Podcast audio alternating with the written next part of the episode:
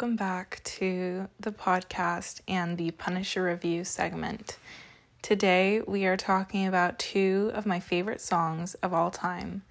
First, we're going to be doing Please Stay, which is not from Punisher, it's from Lucy Dacus's album Home Video, and and of course Graceland Too by Phoebe Bridgers as the second to last track on Punisher these albums are linked in a lot of ways. I think they have a lot of similar sounds as they were both released after the boygenius EP and in the same year, I believe.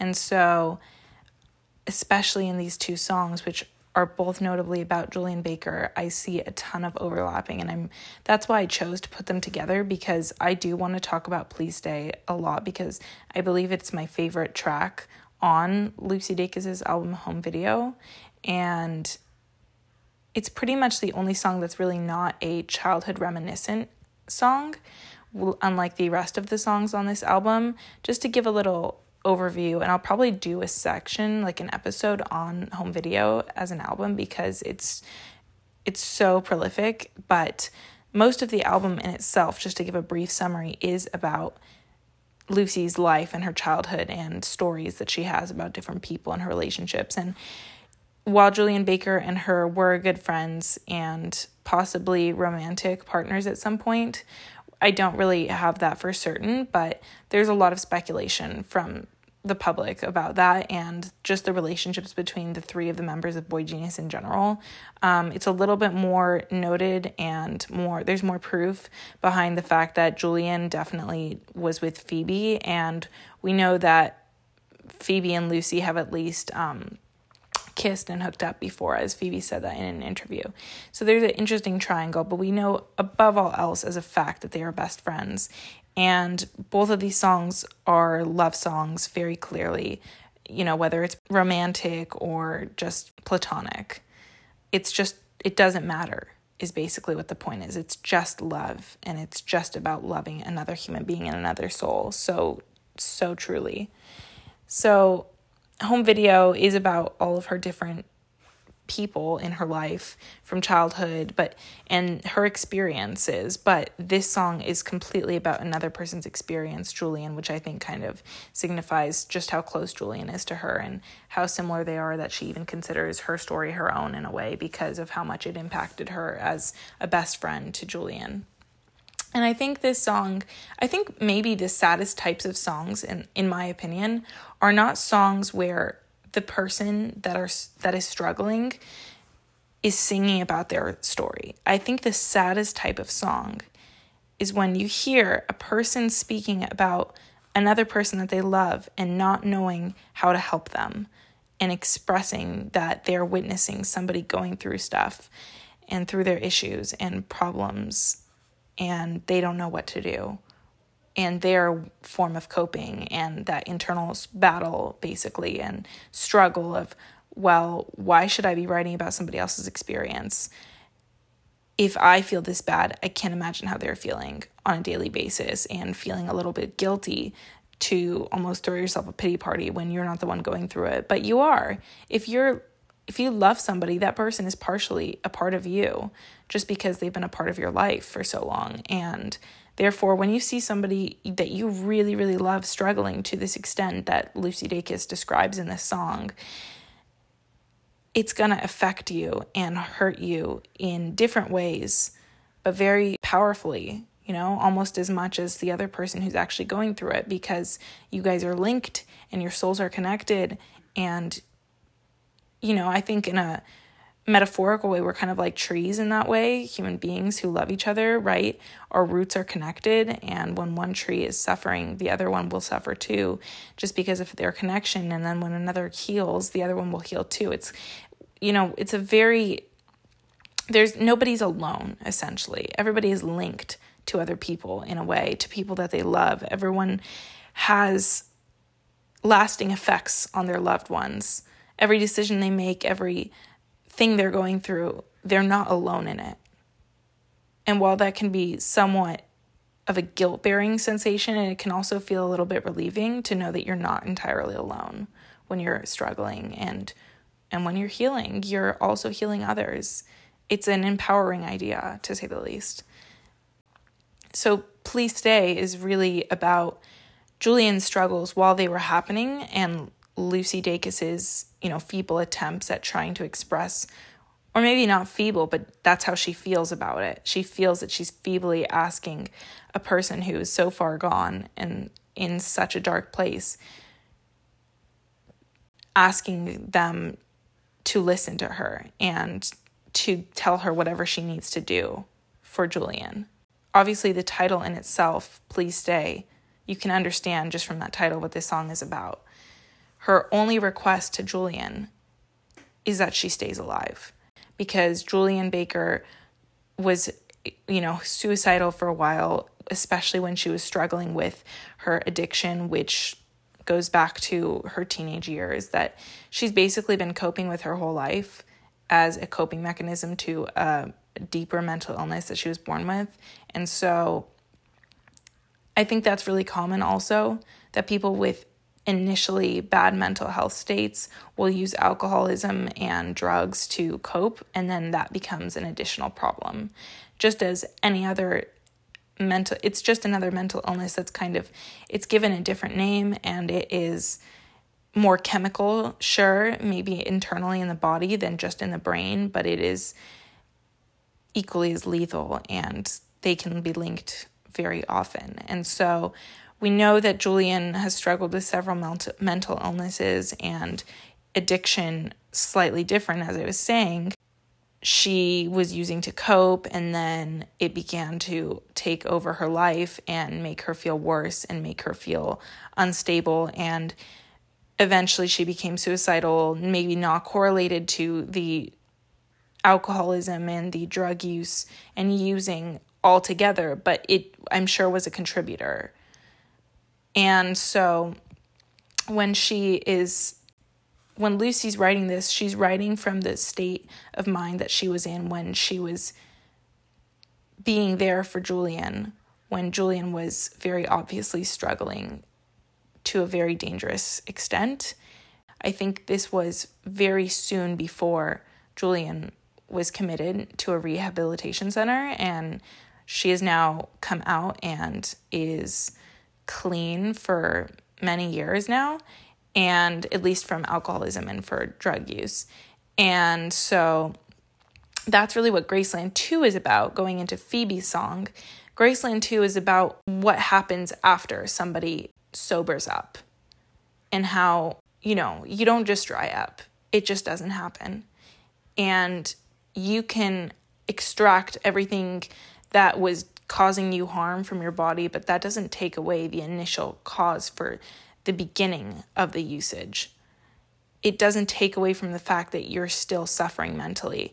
It just means you're not using that as a coping mechanism, sure, but it's still underlying, and addiction is not something that washes away the same way you can just stop drinking and stop using. Even if that in itself is hard, it's nearly impossible to get over the impulse and to get over the addiction in itself.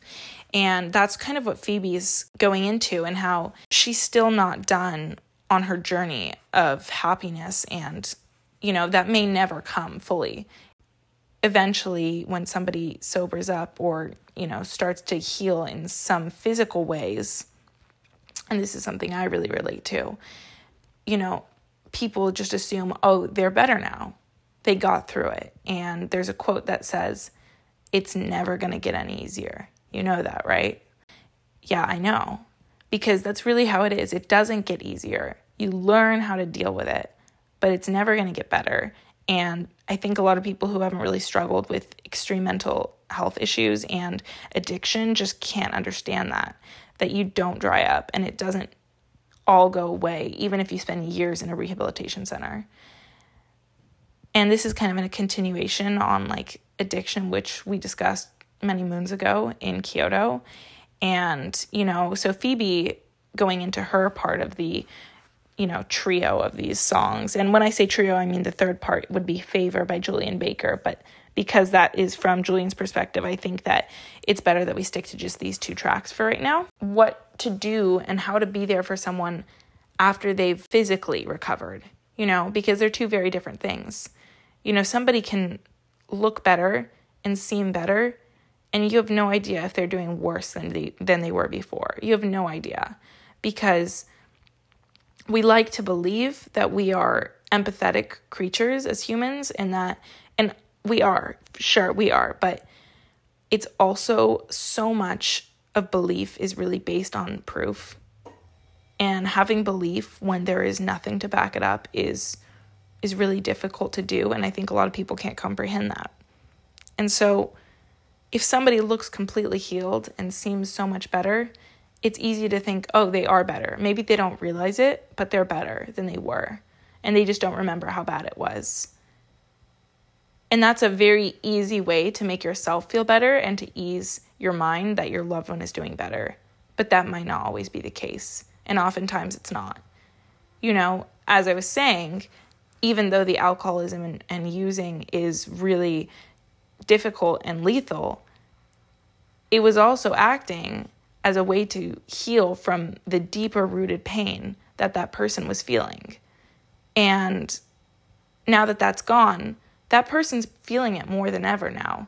And they're suffering from the withdrawal, and there's so many other factors that their coping mechanism added to their already bad mental health. And so, you know, it's and that person might just feel like, you know, Julien expresses like I'm not better, like I'm worse. I'm not healed at all just because I seem fine and I'm able to take care of myself and survive. You know, because I've learned you can train yourself to do these things, but it doesn't make it easy. And I think that's something that people don't really often understand if they're not, if they haven't been through it.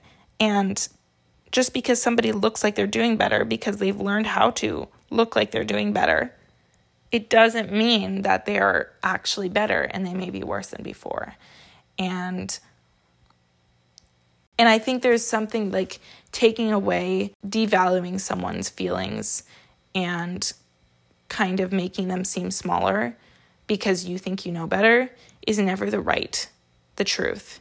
You don't remember things better than the person who went through it does. I think a lot of people want to believe that because, especially with people who are addicts, right? Oh, you were using so much. You were always so amped up. You were so high. You were so drunk. You don't even remember how bad it was. No matter how inebriated a person is, in most situations for long periods of time, they'll know how they felt so much more than you ever can.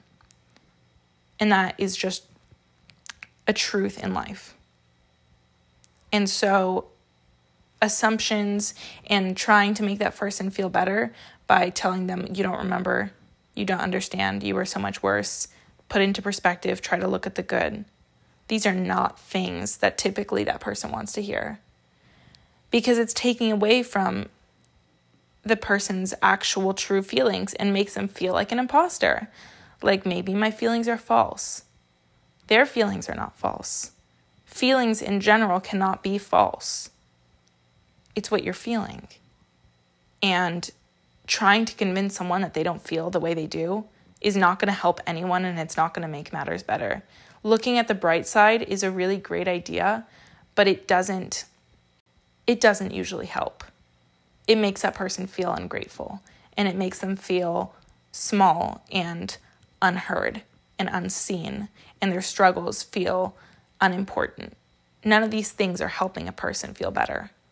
By listening, by agreeing with what they're saying, actually does a reverse effect because it puts it puts the it keeps the problem in their shoes and that's the only way somebody can help get better you know just doing simple things looking at the bright side you know it's not often going to work if you agree with that person and you tell them yeah things are bad period what are you going to do about it period or how can i be there to support you while you're struggling because initially, you're not going to be able to fix this person if their issues are so deep rooted that they were on the verge of killing themselves.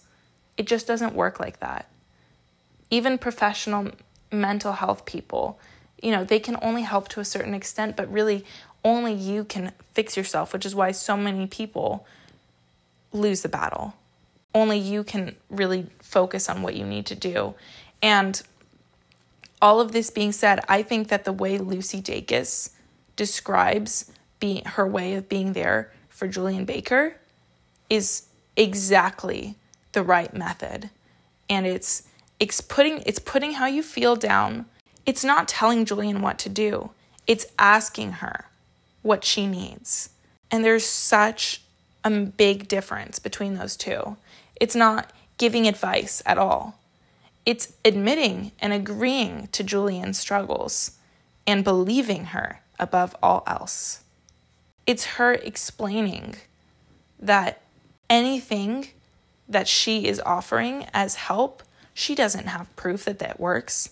She's helping and she's using all the love she has to create small things that could be another another way to to cope. And I like that she's unsure with all of that she all the things she's telling Julien in her song. She's she's unsure and she doesn't know, but she's giving all that she can, and that's really all you can do. And so with that piece of advice and, you know, just internal reveling, I want to get into this song because it's it's so incredibly beautiful and meaningful and important. Also, just to give some background on this song, I first listened to it when I was driving to LA one morning, super early. And when I listen to it, I, I'm usually somebody who, when I first hear a song, it, like I've said many times, it doesn't affect me the first time and it doesn't give me this bone tingling resonance that it gives a lot of people. I have to really look into it and think about it because usually the first time I listen to a song, I'm listening to the melody and I'll listen to the lyrics too, but they won't impact me as much. This song, I listened to it, started crying. I've never, I don't think I've ever had that experience before. When I listened to a song, the first four lines, and I immediately started to weep. Like I've never had a reaction so immediate to a song. And I think I had to pull over in my car to finish listening to the song and have a good little cry because that's pretty hard for me. I don't usually cry. But this song really it's impactful. So get ready.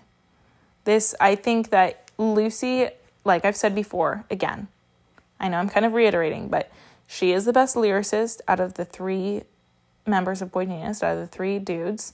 She just has a way with words that makes her more of a poet than anything else. I mean, she perfectly encapsulates watching somebody else struggling with her lyrics and it feels so personal and resonant and and so real. I love the way she can talk about very small things and how they lead to a much bigger picture.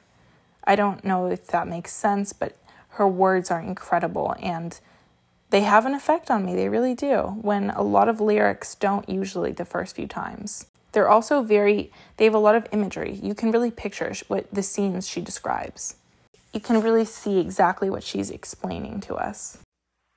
Your clothes in the dryer, your hair on the shower wall.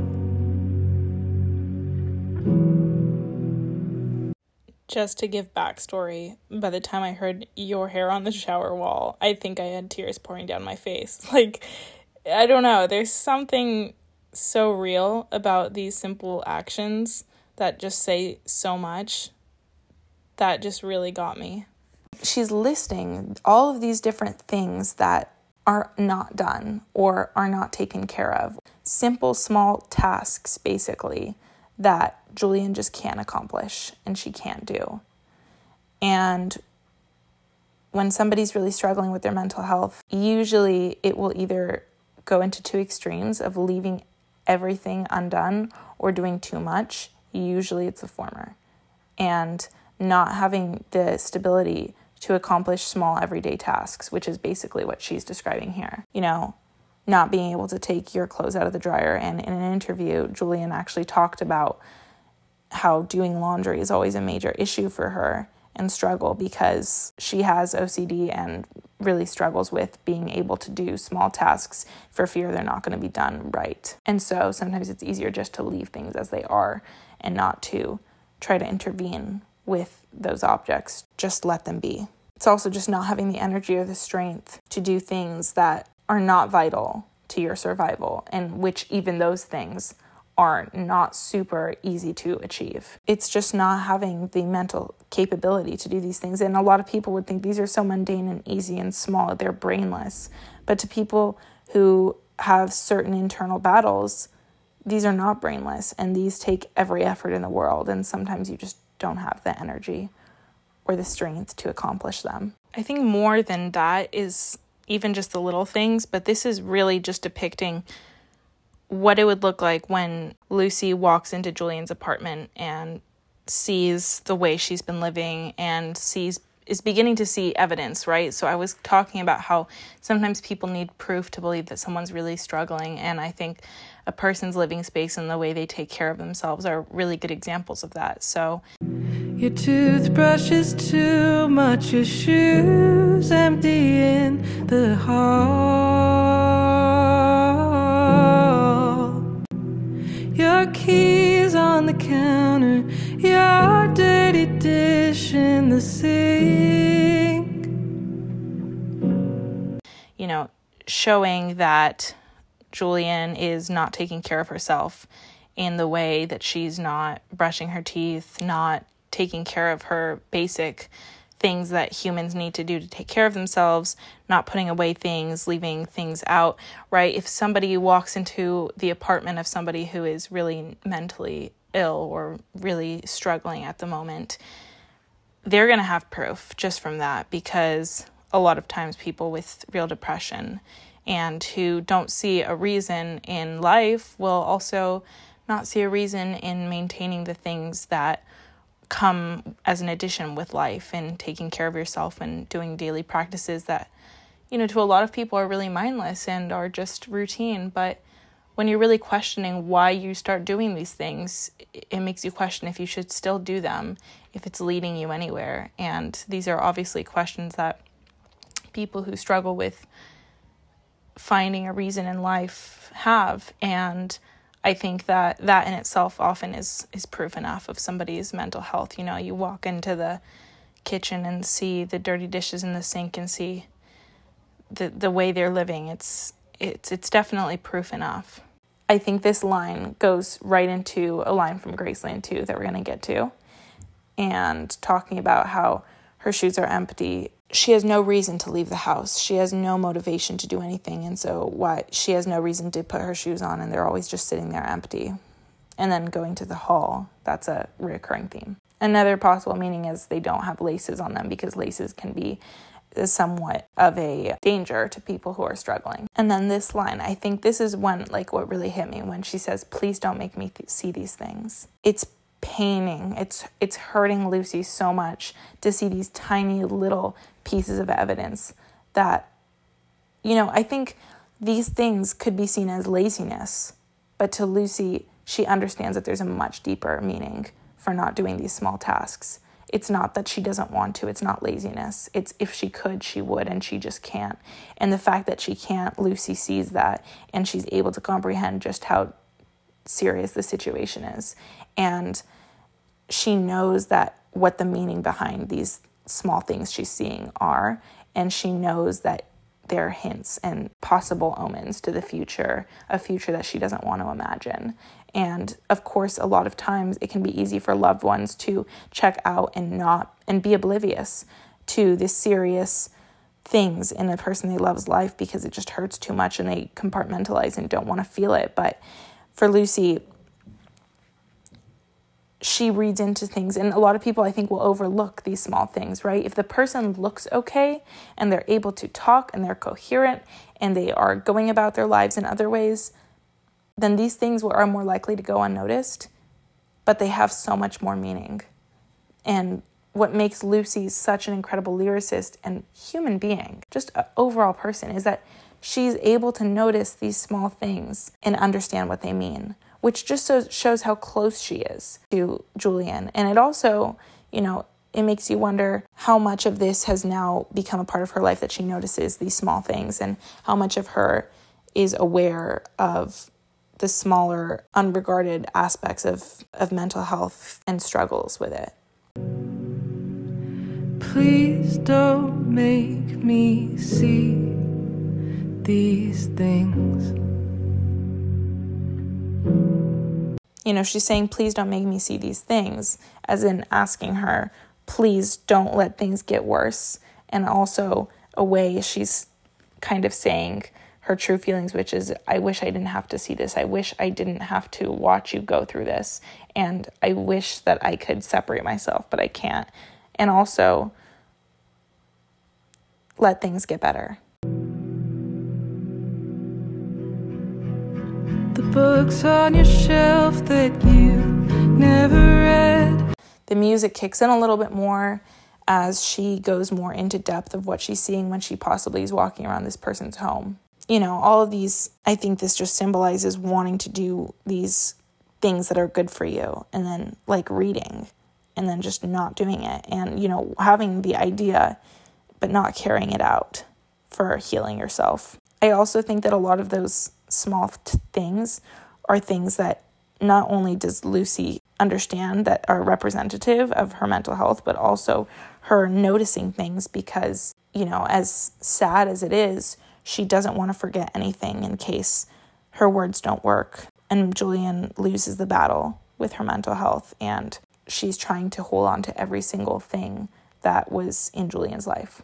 The hunting knife by your bed, the flowers you tried and tied up with twine suspended from the ceiling.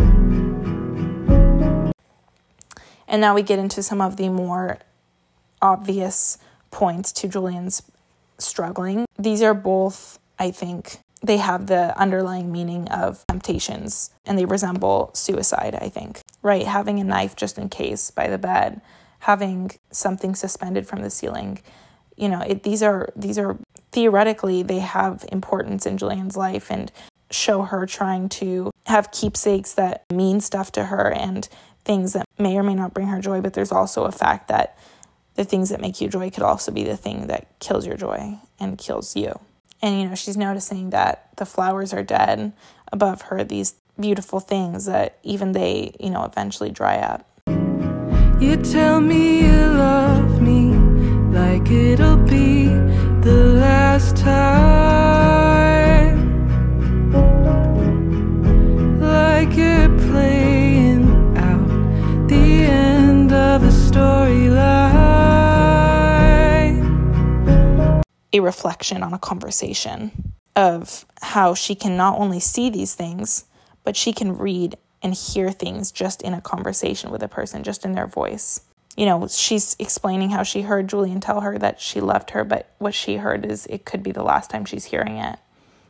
And going into that book's concept, right, with the storyline, she feels like she's painfully experiencing this possible idea that Julien's story is coming to an end. And she can hear that through her voice. I say I love you too because it's true.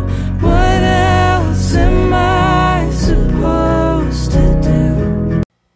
And then I really like this. I like how she's explaining the rest of the conversation and what she responds.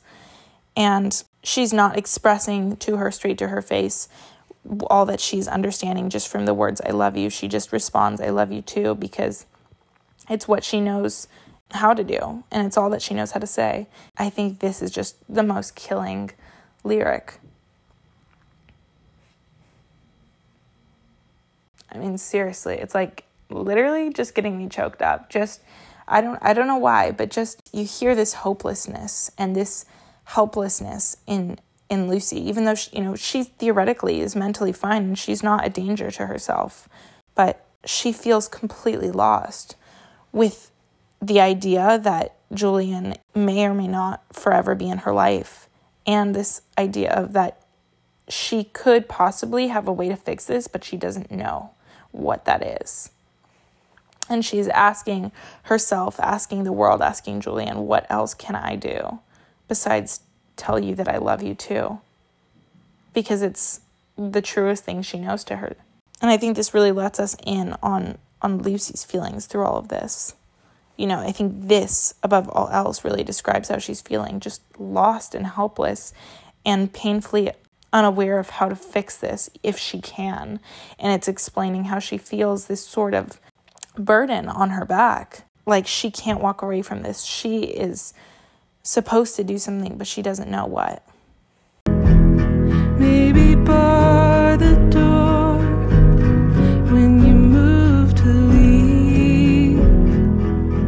And then she gives herself this idea maybe bar the door when you move to leave, which is like wanting to keep her just in her vision line by not letting her leave her sight. Or in another way, she might be just saying, maybe this is what you should do just in case, just to keep yourself safe.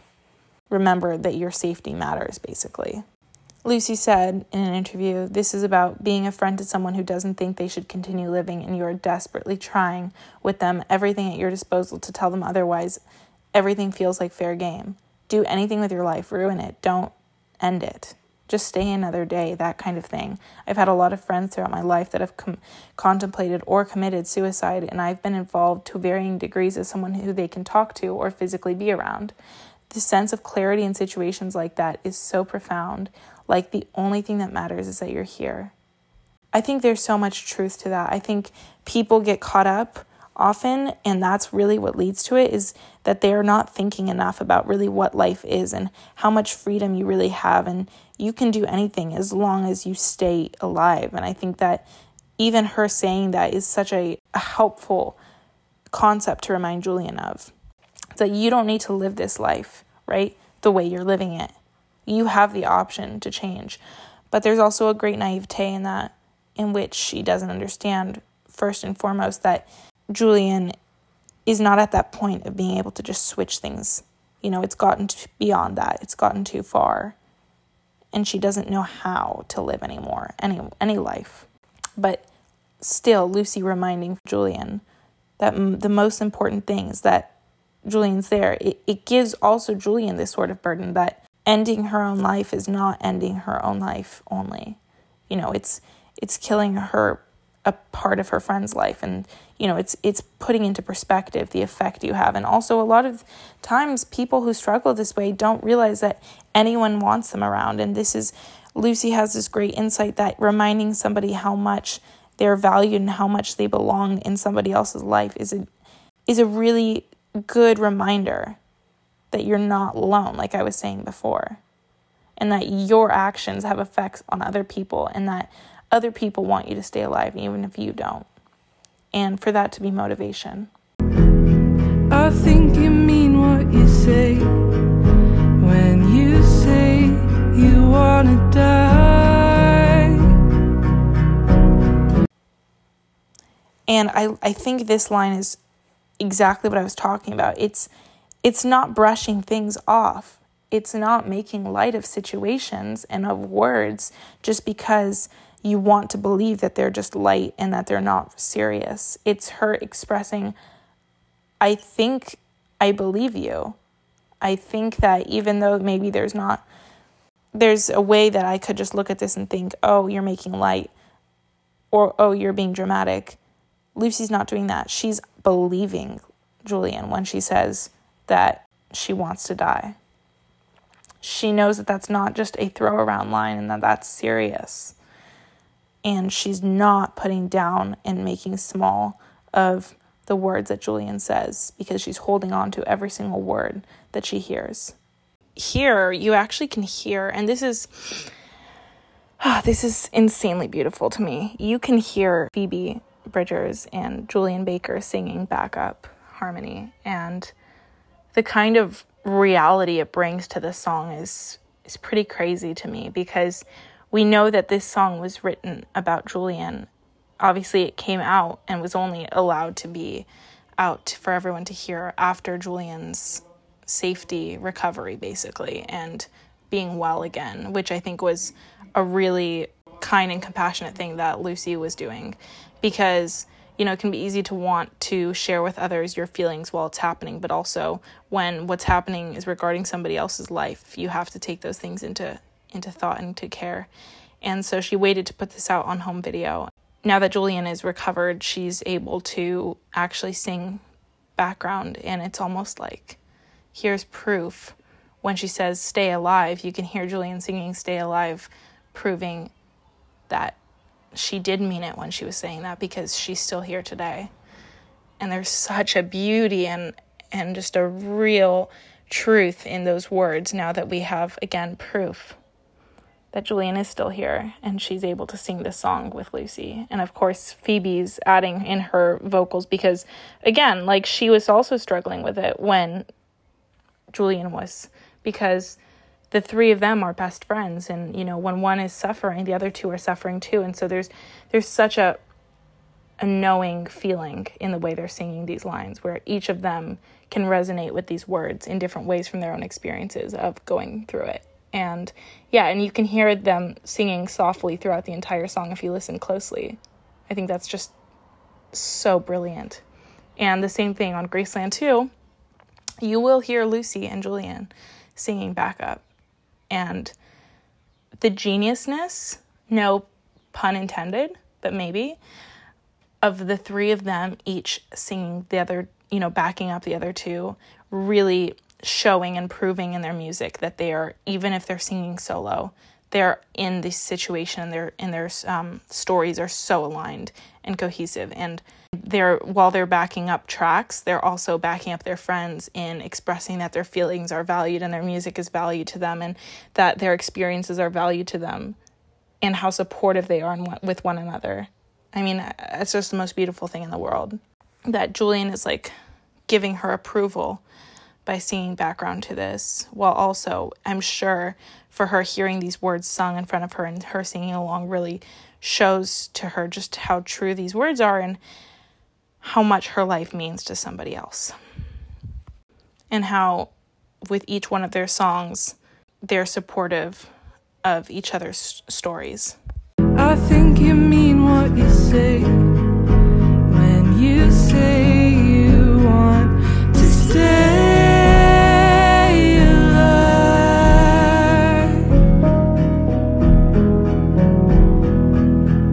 But then also, when she says, You want to stay alive, when she says that she wants to stay alive, Lucy believes that too. It's not all or nothing. She does she believes everything Julien says essentially. And she believes that sometimes people who really don't feel content alive can have times in their lives where they do want to be alive and see the beauty of life and see the reason to stay alive. And that doesn't negate the fact that they at some point did not want to be alive and that they may not in the future. It's just it's part of the instance that they're in and the current feeling that they have. And that little bit of hope is enough for Lucy to believe that this may not be the end for Julien. Quit your job. Cut your hair. Get a dog. And then we get to the bridge. And basically now she's listing, now that she has a little bit of hope, she feels that she has, you know, that freedom to just say all of the things that she could possibly do besides ending her life. All of these things that, you know, maybe people take a long time to do and have to think long and hard about. She can do them in an instant. She can do anything as long as she doesn't do the one thing. This goes back to what Dacus was saying do anything with your life, ruin it, don't end it. Just stay one more day these are all just alternatives of things that could give Julien some adrenaline, some sort of feeling in her chest again. So, you know, things to maybe solve a little lighten the burden just a little bit. You know, quitting your job, changing your appearance, getting a pet. Change your name, change your mind, change your ways, give them time you know, changing your identity and giving her the allowance to change her mind, but also saying in a hidden plea, please change your mind. And give it time. It, it's not going to be immediate, this change. It's going to take time. But just just give it some more time. Give me some more time with with you. Go back to school.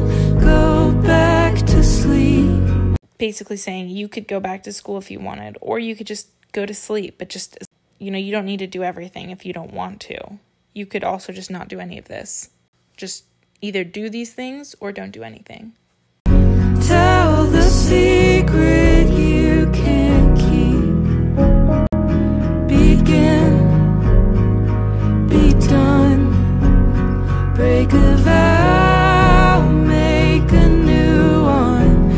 And you know telling secrets you can't keep is a really great form of getting things off of your chest that are hurting you. And basically lucy's saying you can do these things. You can get that off of your chest right? It's not going to matter as long as you you keep you stay with me. You can end things that you've begun. You can go against your word. Call me if you need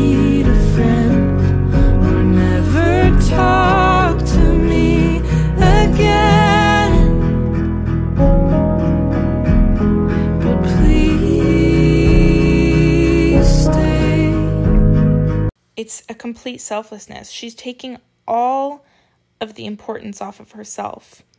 She's being so incredibly selfless that she would, you know, risk not having Julien in her life as long as Julien keeps her own life. You know what I do you know? It's she's basically saying, I will always be there, but I'm not going to force myself on you if you don't feel like talking because that's not going to help you either.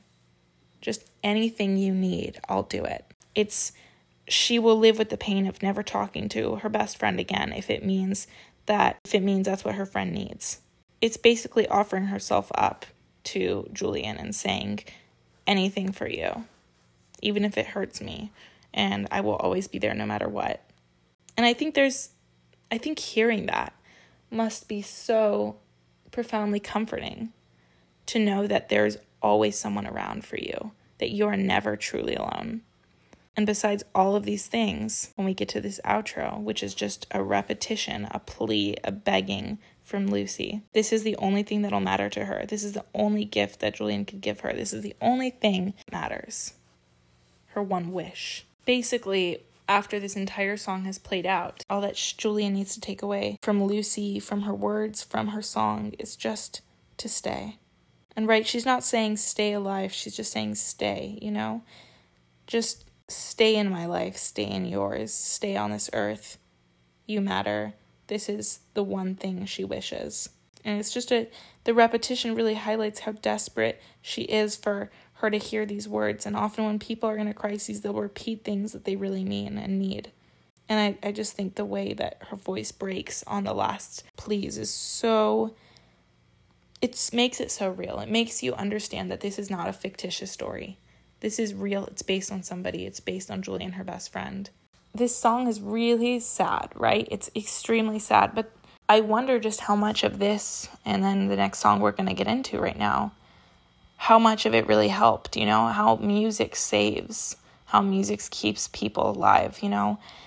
And we know for a fact that you know, Julien did stay and she's sober and she you know as we can't we can only say on speculation but she's able to perform again. She's able to show up. She's able to have two people living with her at all times which is you know phoebe and lucy. They're on tour. She's doing the things that keep her alive and and that's enough and we know that she currently is winning at this battle and that's a beautifully hopeful present that we're at. And it's yeah this song is so meaningful to me and i think i think it goes beyond just like you know life versus not life but but begging for things to stay as they are and not get worse you know? Ever i think a lot of people can relate to that and just you know believing that we're either going to stay where we are and let this be the worst or there's a possibility that things could possibly get better. How cool is that?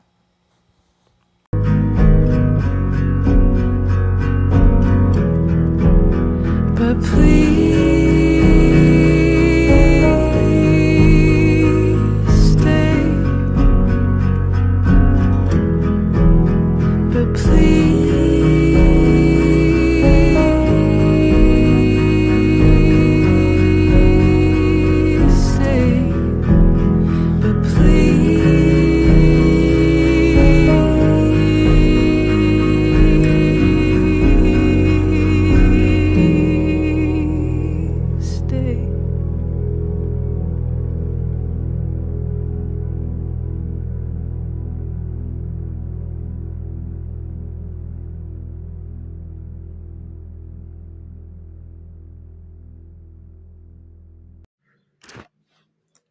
So now we're going to get into Graceland Too.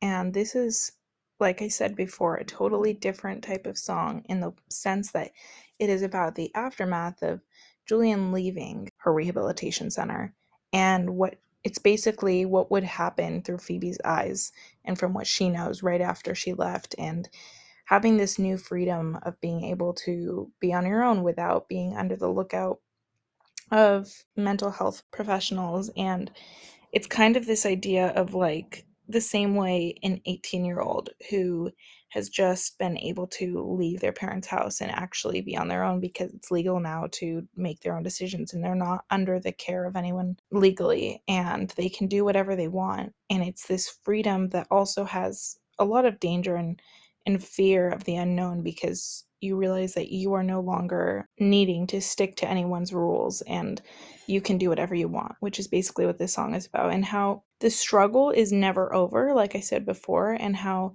you don't just get cleared and you don't just dry up.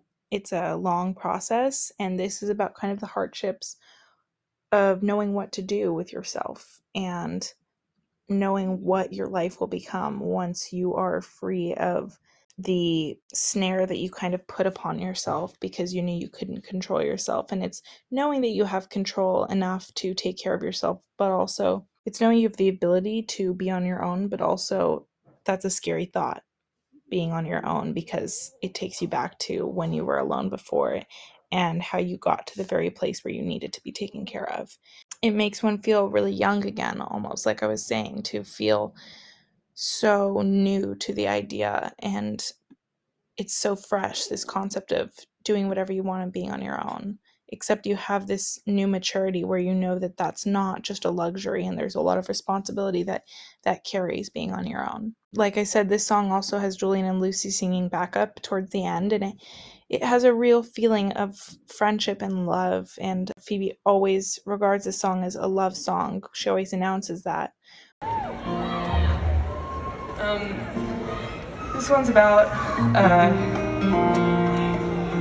this one's about being in love also, but, um, uh, about like loving someone and then it making you like want to be a better person, which is nice. When she plays it, because it really is a song of love from an outsider to a person who is obviously still struggling despite them healing themselves in many ways that are more maybe visible, but it's not denying the fact that she's still going through the battle and is still fighting for herself every day now that she's on her own again, maybe more than ever, because she has the option to do anything and she has to choose to do the right thing, you know, and there's this quote that I like that says you usually have to choose between doing what you want to do and then doing what is right. And usually the two are not exactly linked in your mind. And this is choosing what's right and what she knows she should do, not what she feels her gut is telling her to do. And take that as you will. And it's about knowing that people supporting you is one of the best ways that you can grow and learn to be alone. It's a kind of it's a paradox right? You can't really learn to be alone without other people's guidance. And if you were in this unnatural area where you knew that you had no option to choose what you wanted to do and you were under people who forced you rather than people who were influencing you there's a great difference right? And i think that's the difference between a teenager going out on their own searching for their life and somebody who has exited rehab and is searching for their life, right? There's this knowledge that you have been told what to do for so long that you almost lose your grasp of what is right and what you should do. And you've lost your sense of knowing what to do because everyone always has an option as a kid. And everyone has an option to rebel or listen or obey their parents. But with her state, she literally had no option and she had all of these things removed from her because she knew she couldn't be trusted. But now there's so much trust that she has to have in herself that she can be alone and take care of herself fully. But the paradox of it is that you you can't be alone ever. You cannot just ghost everyone in your life and be okay the idea is that you can be alone and be independent while also knowing that you need people that you love around to support you and guide you. I mean, we as humans always need our loved ones around, even if we're the most independent creatures. And so this song is about how she doesn't have to go through this alone and that her friends are there for her and they love her and they are going through it with her. And like I said before with Please Stay, that offers this equal sense of burden as it does with relief that you're free from being chained to just yourself and your own ideas and thoughts. You have other people around always to care for you. When you need somebody, they'll be there for you and they will do whatever it takes.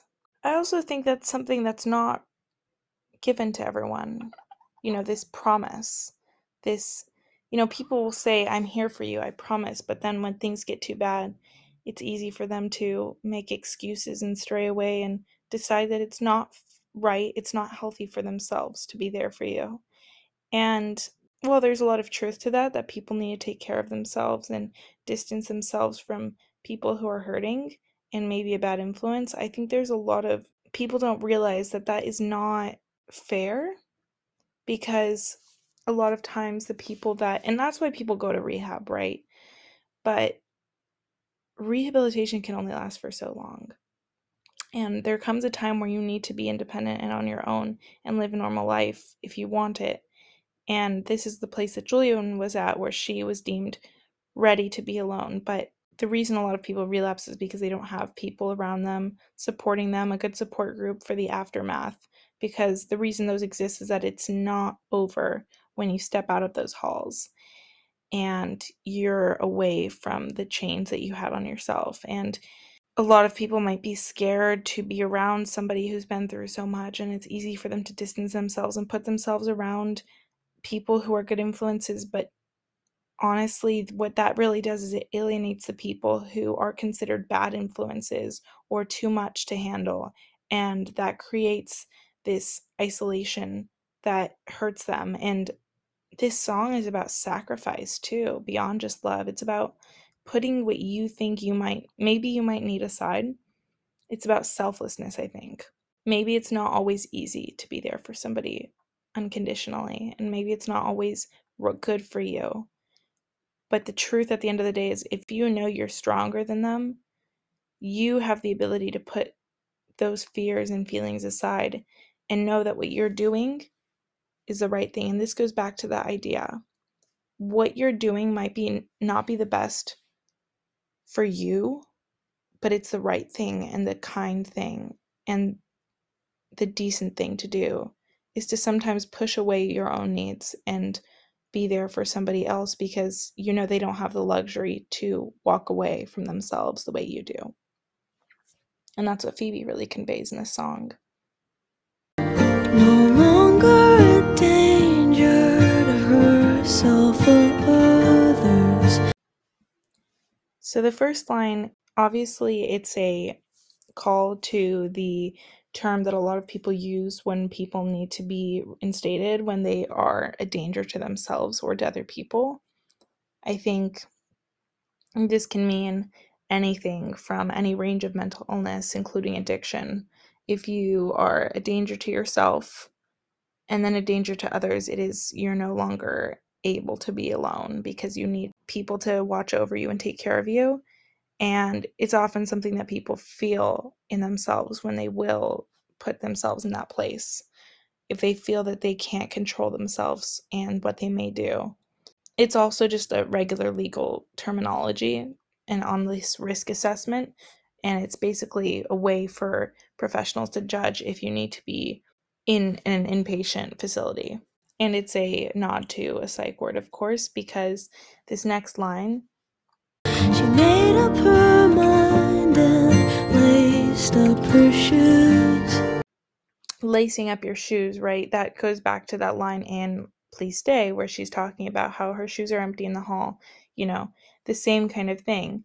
We're getting to this concept of shoes in the hall, which at first represented her empty house where she stayed in bed all the time and wouldn't leave, and so she wouldn't put on her shoes. And now they removed her shoes from her, not because she shouldn't go out, but because the shoelaces could be a danger to her um, as a possible way of suicide. Um, and so again, it's referring to these shoes that are constantly separated from her, meaning that her freedom is separated from her, right? She can't have the basic things that humans have, like the ability to leave and the ability to go on walks and the ability to put on her shoes because it's a danger to her. And making up your mind I think there's such a really cool double use of this term, right? So you made up your mind. It's such a common term, which means you've decided something and you're not going to go back on it. She knows what she's going to do and she's going to put on her shoes and trust that she is not going to use them as a temptation or to is a danger to herself, but she's going to put these shoes on and she's going to leave and she's going to gain her freedom back by leaving the rehabilitation center. And in the same way, it's also a way of saying she made up her mind, which sounds the same, but let me explain. When you say somebody's made up, you can say, "Oh, like you are all dolled up. You've you're you put on makeup. You look good." In other words, she's given her mind a sort of glow up, if you will. She's made up her mind and she's made it a more beautiful and livable space for her to be with and stick with. And so she's changed her mind in the sense that she has made it a safe one, or she's been working on her mind and her mental health enough that she can live with herself. You're down the hall, but nobody answered. This one really gets me because it's again a reference to that hall that Lucy was talking about, but it's a different hall this time. It's the hall to the place that she was.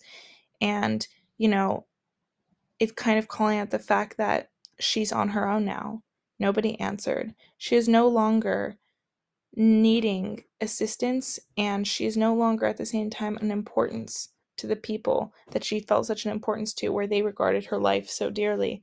Nobody answered because they believed that she was safe and that her yells were unimportant because she was deemed as healthy and fine and clean. I think this is calling out the fact that once you are given the legal okay to be on your own, those people won't check in on you and they don't really care and it's all you realize that it was all just a, a legal matter in their job and it can be this kind of sinking feeling that you were never cared for by the people that were obviously taking care of you and also that your feelings are not as important anymore because as long as you're not a danger to yourself your feelings are passable like anyone else's. It's this kind of way of explaining that she is alone on her own and that can be painful too, even though she craved her freedom for so long. So she walked outside without an excuse. It goes to that first line, and I didn't even realize how fitting that was, but how I was saying that she needed like the, a real reason to leave the house when she was going through her depression and how she wouldn't leave unless she actually had a cause because going out for no reason is sometimes just it's too much to bear and it's too difficult and it's not as easy as somebody saying i'm going to go for a walk. I'm going to go for a stroll down the lane. It's you know a lot of times people who are not taking care of themselves don't think that things like that are necessary and unless they have a real reason to leave they just won't. And in Julien's case that was what was kind of happening what Lucy was describing her kind of living in her misery and not doing anything to change it. A lot of mental health professionals will say going on a walk will really help with your whatever panic or anxiety or depression you have, but you know, taking care of yourself takes a great deal of effort. And a lot of people won't listen to these possibly good advices, maybe out of doubt and skepticism, and saying, Oh, I'm too far gone. These little concepts won't help. And sometimes they really won't, and that's true. But there's always room to try. And that's what Julien's coming to terms with. And also, it's also saying she doesn't need an excuse to leave the house because, or to leave the rehabilitation center. Right before, she needed to have almost like when in school, when you're let off early, you need to have like a slip, an excuse for why you're leaving early. In this case, it's you have to have a reason for why you're leaving this facility because otherwise, you're not really allowed to be out on your own whenever you feel like it. But now she has that ability. She can go whenever she wants without a reason, without an excuse. She has nothing to prove to anyone for why she's leaving. She could do anything she wants to. She could do whatever she wants to do. And then we get into the chorus, which is such a beautiful just mantra. It's she can do anything she wants to. It gives this freedom that we don't realize we have unless it's taken away from us, I think. As adults, we just know, oh, we have this freedom, we can do whatever we want, but it never really sinks in the real depth of that because obviously we have rules and laws created by society and created by the world we live in. But genuinely, when you're at a point, like Lucy was saying, when you are in a life or death place, it puts a whole light on what life really is and how it's so much freer than we tell ourselves and that there's so many things that we can do just on a whim if we feel like it and that not everything needs a deep thinking and that we could choose to do anything we wanted to. I think a lot of people who have anxiety overthink everything and have to really plan out every single action they do out of fear. But the truth is, when you have that freedom again, you realize that you could absolutely do anything. You can go drive to the beach and jump into the cold ocean if you wanted to right now. Like, there's no reason for anything. Not everything needs to have a purpose, and we can do mindless things just because we can, because we have that ability. And it also it's a scary thought that we can do anything and that's and anyone can do anything and that if we live in a world where people are so free, it can be both scary and beautiful.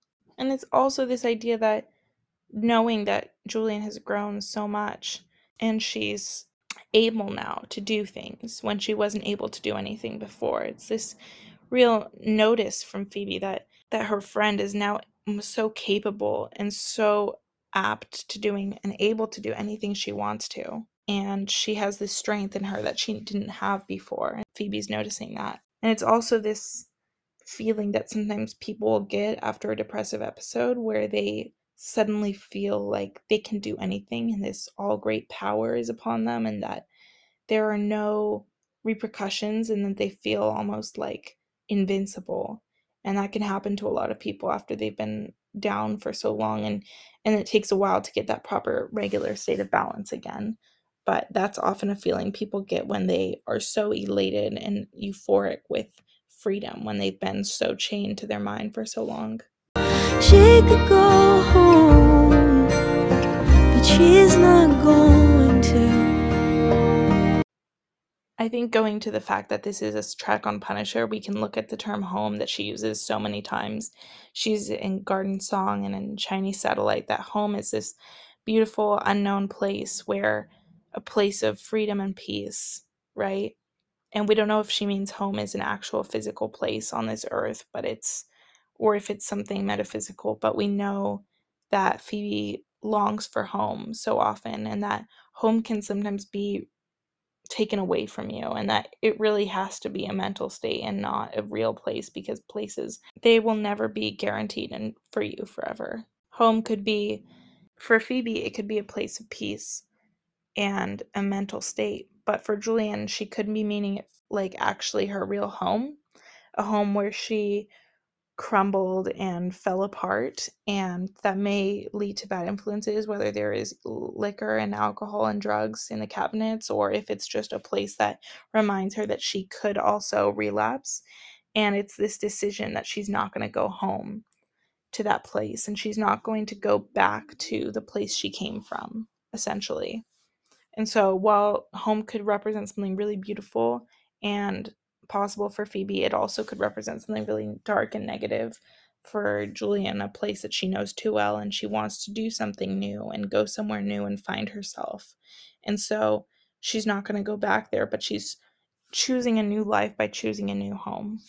And then we get to the second verse where she decides to go to Nashville.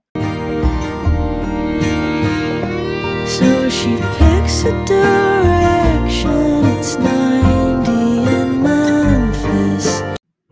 Julien said there used to be this thing called Graceland too. It was this guy's house and it was kind of full of memorabilia and it was kind of creepy, but it was kind of awesome. It was like a cult legend. And if you drove out to his house in the sticks, it was across the bridge really far away. If you drove out there and you bought him a six pack of Coca Cola, he would show you around his weird house where he lived alone with all of this memorabilia. When he died, it was in the paper, and everyone collectively mourned the owner of Graceland too. And if you went three times, you got this little card that said lifetime member of Graceland too. little disparities like that between the real and between pop culture significance and the cult bizarreness of Mem- Memphis, right? So if we really stop and think about that for a second, it's this place that worships somebody so much and it's this kind of almost like pretend world a little bit, pretending to be real but is actually real.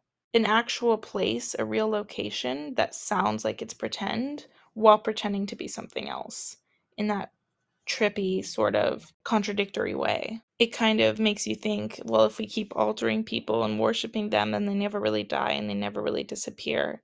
And it feels like this tradition that somebody keeps alive that everybody knows about is so, it becomes, it turns them into their own sort of icon. And it's like a person who worshipped an icon so much will then become an icon to somebody else. And it's this like cycle of, one after another people gaining fame for doing crazy things worshiping one another and i think this actually calls to music and how you know a lot of artists are so deeply influenced by other artists that it will influence them to create music and then those new artists are worshipped by another artist and it, the cycle just continues on and we see this with phoebe and elliott smith and now we see people like me who worship phoebe so much who really created music based on his and it's so such an interesting thing the way humans are so dependent on one another and how we love to worship people that we love and look up to them and let them influence us with our lives and so the idea of merging two polar opposites together in one Turns up the music so thoughts don't intrude. Predictably winds up thinking of Elvis. And so when Julien's driving by Memphis, where she's from, essentially she's choosing not to go there, but she's recalling her childhood and her time in Memphis. And she doesn't want to think too many things. So she's just turning up the music and letting herself not think about the darkness that is held in her childhood, but the good things. And that can be hard to do. And so I think a lot of people who have really like intrusive and pressing thoughts that are going too fast for them will just have this way of coping where they just play music really, really loud, whether that's playing music themselves on an instrument or turning on music that makes them feel good and then blasting it. I know me personally, I will play my music so loud that it nearly bursts my eardrums and that I literally hear ringing and it feels so wonderful and I feel the music vibrations going through my veins almost and I can when I go to concerts too I I look at people with earplugs in and I think I mean obviously I get that there are reasons for that medically but I just think I need to absorb every inch of sound. I think sound is one of the most beautiful things and one of the most influential and powerful feeling senses and it's so important to feel all of it to me and it's crazy how what an effect sound has to like especially artists I think and how you can't you can't change what you see. You can try to magnify it, it doesn't change the fact that it's suddenly overpowering you. But with sound, with music, you can turn it up until you feel a physical response where you feel the bass is rattling your insides and you feel everything going through your bloodstream and it's it's just a sense that you don't really get with anything else and it almost feels like using and like you're suddenly high and amped up on just the sounds from the amps. And so it is a way of almost clearing your brain because your brain is so overstimulated by the sound. And it's a really nice comparison and juxtaposition to your brain being stimulated by your own thoughts and your own brain itself. And so it's almost a perfect way to tune out and kind of numb your brain without actually doing anything physical to it. And so it's a way to push away those thoughts for a little bit and dissociate and zone out in a good way where you don't have to think about anything and you can just drive. And I notice uh, as I was saying about myself, like uh, people will like get into my car and I'll just turn the music up like I'm used to and they'll be like, "What are this is so loud." And I'm thinking, "I turned it down for you." And it's just it's this idea I'm like, "Oh, so not everyone wants to burn their brains out with music until they can't feel a thing anymore. That's not a that's not a, universal concept and I have to remind myself that sometimes because music to me it's not meant to be listened to, to background. I don't listen to background music. It's not something I do. I put on music and that's it. I'm going to blast it and I'm going to let it invade my system. And I need to absorb it and have it scarred into every part of my brain so that it's there forever. And I think Julien relates to this. And I think Phoebe definitely does. And wonders if he believed songs could come true. How that was a place in her home and how it represents this kind of culty bizarreness, as Julien was saying. And this is my, one of my favorite lines of all time. Wonders if he believed songs could come true. I mean, like, I want to just think about that for a second. And I, I do think about that all the time. Can songs come true? Are songs wishes in a way? Are songs, when you write them, like prayers? And if so, is that why some musicians and artists want their prayers that they relate to, that they hear from others, you know, the way you do in church, the way you go and you hear other people saying something and you repeat it and you engrave it into your head and you etch it into your system. Is that the same thing with are songs so different?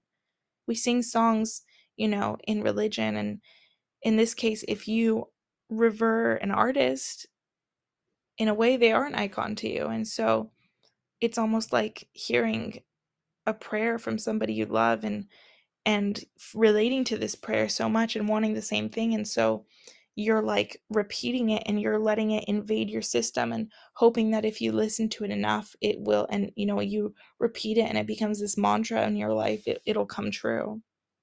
I think about that a lot. Like are songs wishes can songs you know if you write songs of things you want do you think the universe can hear them too asking for it if they do. and then this chorus it's i don't know it, it fills me with this like happy teariness when she says even the way she sings this line is like she's like has so much plea and longing and hope but also begging in her voice and it's her voice is so high pitched in this moment and it's just such a beautiful thing the way she says i'm asking for it if they do. She's basically saying that if these songs can come true if somebody's listening out there i'm begging you to listen to my song and to listen to my wish. And i am begging for this to come true and i think about this a lot and it's kind of going into that concept of music is so powerful that it can do incredible things. It can save lives. It can alter our brains. It can block out thoughts and feelings and then also create feelings that we didn't know we had. Like the way that I had to pull over from the feeling that please stay had on me, right? When I was driving the car down the Ventura Highway, you know, and I wasn't feeling sad. It just it hit me, it struck me, and music has that power. And so if if music is that powerful, maybe it can make wishes come true and can create miracles. And so that's really what she's asking for in this song that this song is her sung wish. It's a way of making her thoughts and wishes into a more tangible and real thing. Doesn't know what she wants or what she's gonna do. This idea of that she's complete her entire future is a thick layer of fog and she can't see what it's going to be and she's living in this vague idea of what her life is going to be in the future and that can be scary but also freeing right? Knowing that you have no set plan and that you you are taking things very much in the present and just doing everything you need to do in the moment and not needing you don't need to think about the future all the time and what's going to happen and with her with this fresh start she doesn't know what she wants or what she's going to do and and she's this strong person but without any idea of what the future holds.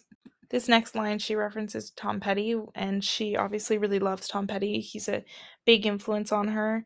As we know from her track It'll All Work Out, which is a cover by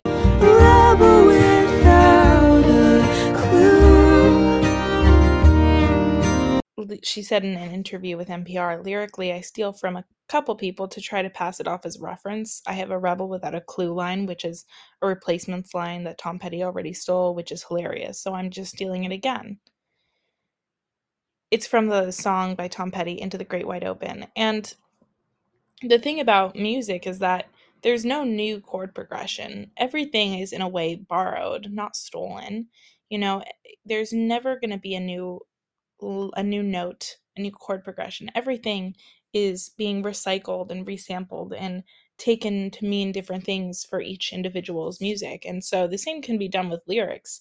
If a lyric really strongly affects you and alters your thoughts and it influences a song, of course you have all of the validity to add it to your music and it will represent something different for each person that uses it, especially a really clever line like this. And so you know, a rebel without a clue is a really cool juxtaposition because when we think of rebels, we think of these kind of strong, fearless people who know exactly what they're doing. They're going against society, they're going against rules.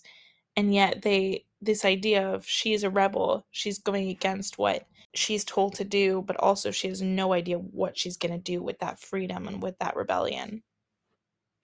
It's a really cool kind of unmasking and kind of showing the vulnerability of everyone, even people who seem so strong and undaunted.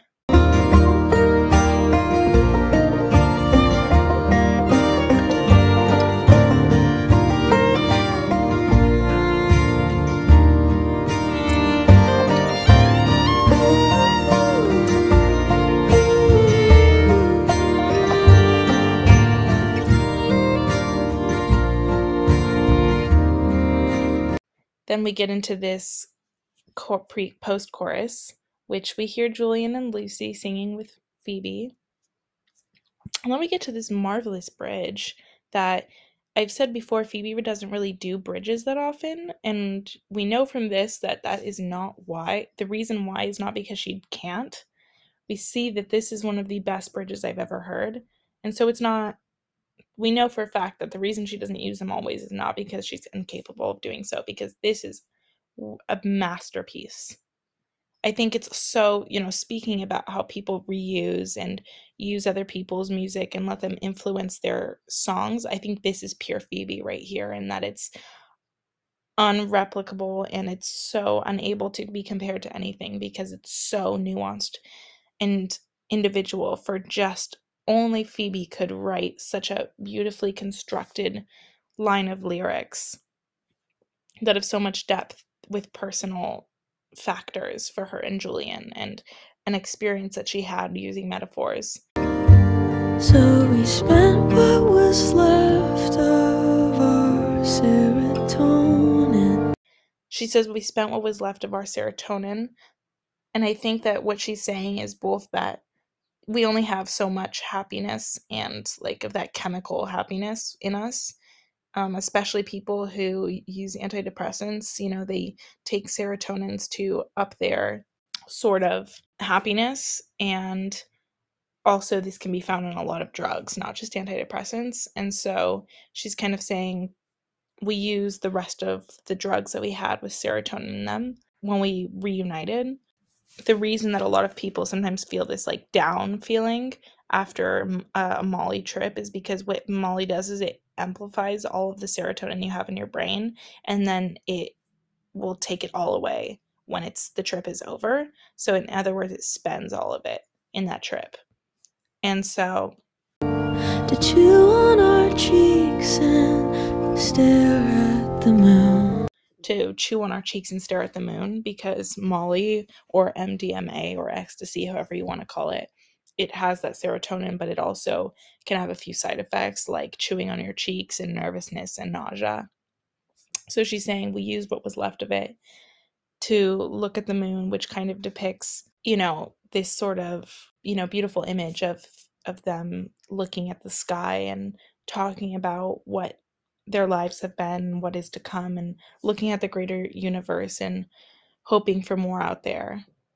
And the moon is obviously so representative to Phoebe because, you know, she wonders so much about what is in the greater universe and what else is out there and what the moon means and how she takes a lot of fascination in it and how it is able to light up the sky throughout so so much distance and this is just kind of like a, a memory of phoebe doing doing molly with her friends and in a safe way and in nature and looking at the moon Said she knows she lived through it to get to this moment. while they're you know talking and having these deep thoughts you know probably amplified from their drugs is i think this lyric is one of the most touching lines that phoebe has written you know we all want that to have that feeling that feeling where you get to the top of the mountain and you look down at the valley and you realize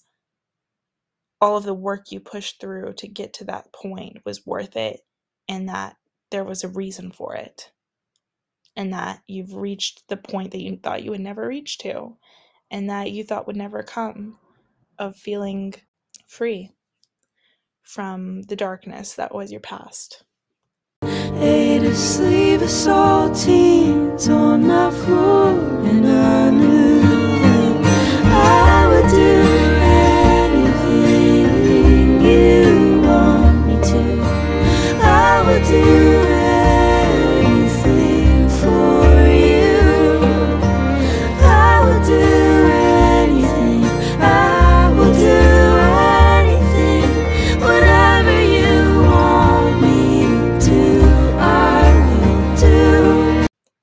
then ate a sleeve of saltines on my floor is representative of, you know, how, as Phoebe put, I did MDMA with someone who ate a bunch of saltines afterwards because their stomach hurt. So it's like, you know, that nausea, you know, people eat saltines to feel better, and that's representative of the aftermath. It's kind of this very niche little portrayal of what they were doing as friends. It's this simple task, again, just like in please stay which is why I relate the song so much. It's like this simple thing, just eating some saltines on the floor, but sometimes the littlest things can make you realize how much you love someone, the same way that the littlest things can mean so much in please stay on Lucy's song. And when she saw her doing that, Phoebe just knew. And I think that this line really just means, I love you. It means, you know, doing anything for somebody is just one of the best ways to say, I love you. And selflessness and being so willing to be there for somebody no matter what is is a true sign of sincere love. It's this repetition, the same way that we hear the repetition in I will be anything, be whatever you want. anything you want me to in Halloween, but this time I will do anything for you. And there's such a difference in those two lines. In the fact that it's one is a sign of changing yourself and one is a sign of doing and being there and being willing to take a bullet for another person and being just absolutely selfless for them. In an interview with Apple Music, Phoebe explained caring about someone who hates themselves and is super destructive is the hardest thing about being a person to me. Revealing that she is prepared to do anything, literally anything, to help the subject of the song. You know, talking about Julien's specific condition with addiction and lack of control, you know that as a person who loves them, you also cannot have control over them. They can't be controlled the same way they can't control themselves. And so all you can do for somebody is be there for them. And that sounds like a little thing, right? When people say, oh, as long as you're there for me. But when it actually comes down to that, being there for somebody takes so much effort and so much willingness and so much sacrifice. And it's not as easy as it sounds. And the fact that Phoebe means it so truthfully and that she's explaining that yes, it is the hardest thing about being a person. But you're not, she's never leaving. She's never straying away and deciding that that person is too much for her. There will never, it's this comfort to Julia knowing that there will never be a breaking point where Phoebe decides it's too much, I can't handle you. It's that no matter what, I love you too much to ever let go. and I will always be there for you and I will do anything for you. I think that that kind of promise is an almost way of sealing her wish of her getting better because it's her helping her wish come true too. It's this just pure example of unconditional love.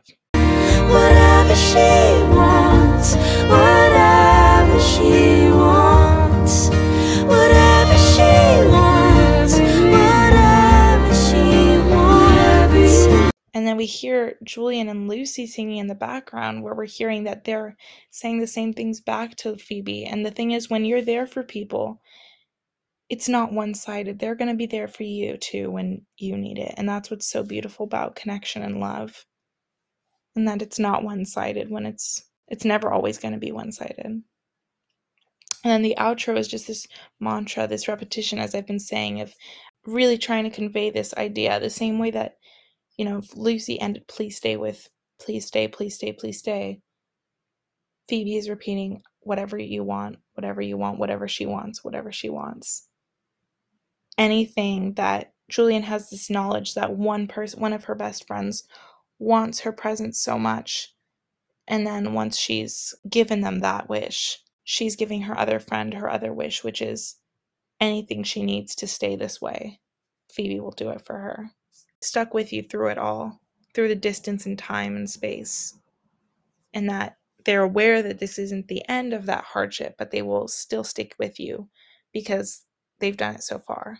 Phoebe's hearing it back to herself, and it's this sort of way of closing the song with the three of them promising to one another that they will always stick by one another forever. And I want to talk about now that the song is done and we're left with that beautiful, positive ending, which I, you know, gives me chills. I'm, I'm, I love it so much. It's one of the most pretty songs ever. It's such a different sound to the rest of her other tracks on this album. This one has a pure bluegrass, Americana, folksy kind of sound that we really don't hear in a lot of other songs, but that is really the main type of music besides rock and roll that Phoebe listens to.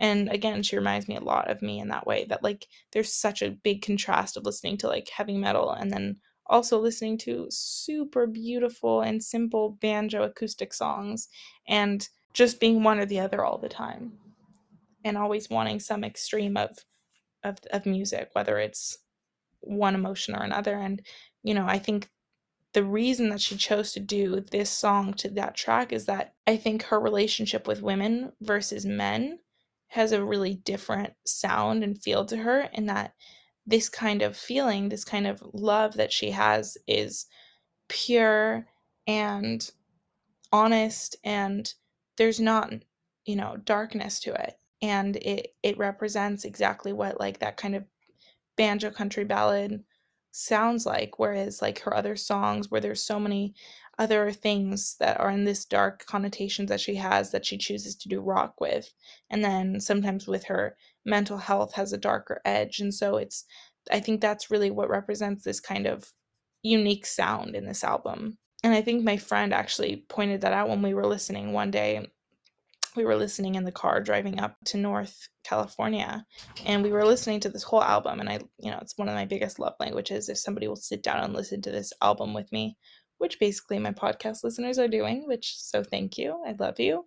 But we were listening to this album, and when we got to this song, she turned to me as I was driving. She's like, This is such a different sound from everything else we've heard. And I was like, Yeah. And she was like, I bet that's because this is you know, about her love for a woman rather than all of the other kind of topics that she's talked about. You know, this is a real love song when the rest were songs about one sided love and wanting to find your place in the world. But this one is, even though it's about something so sad and so heartbreaking, there is a a happy ending to it.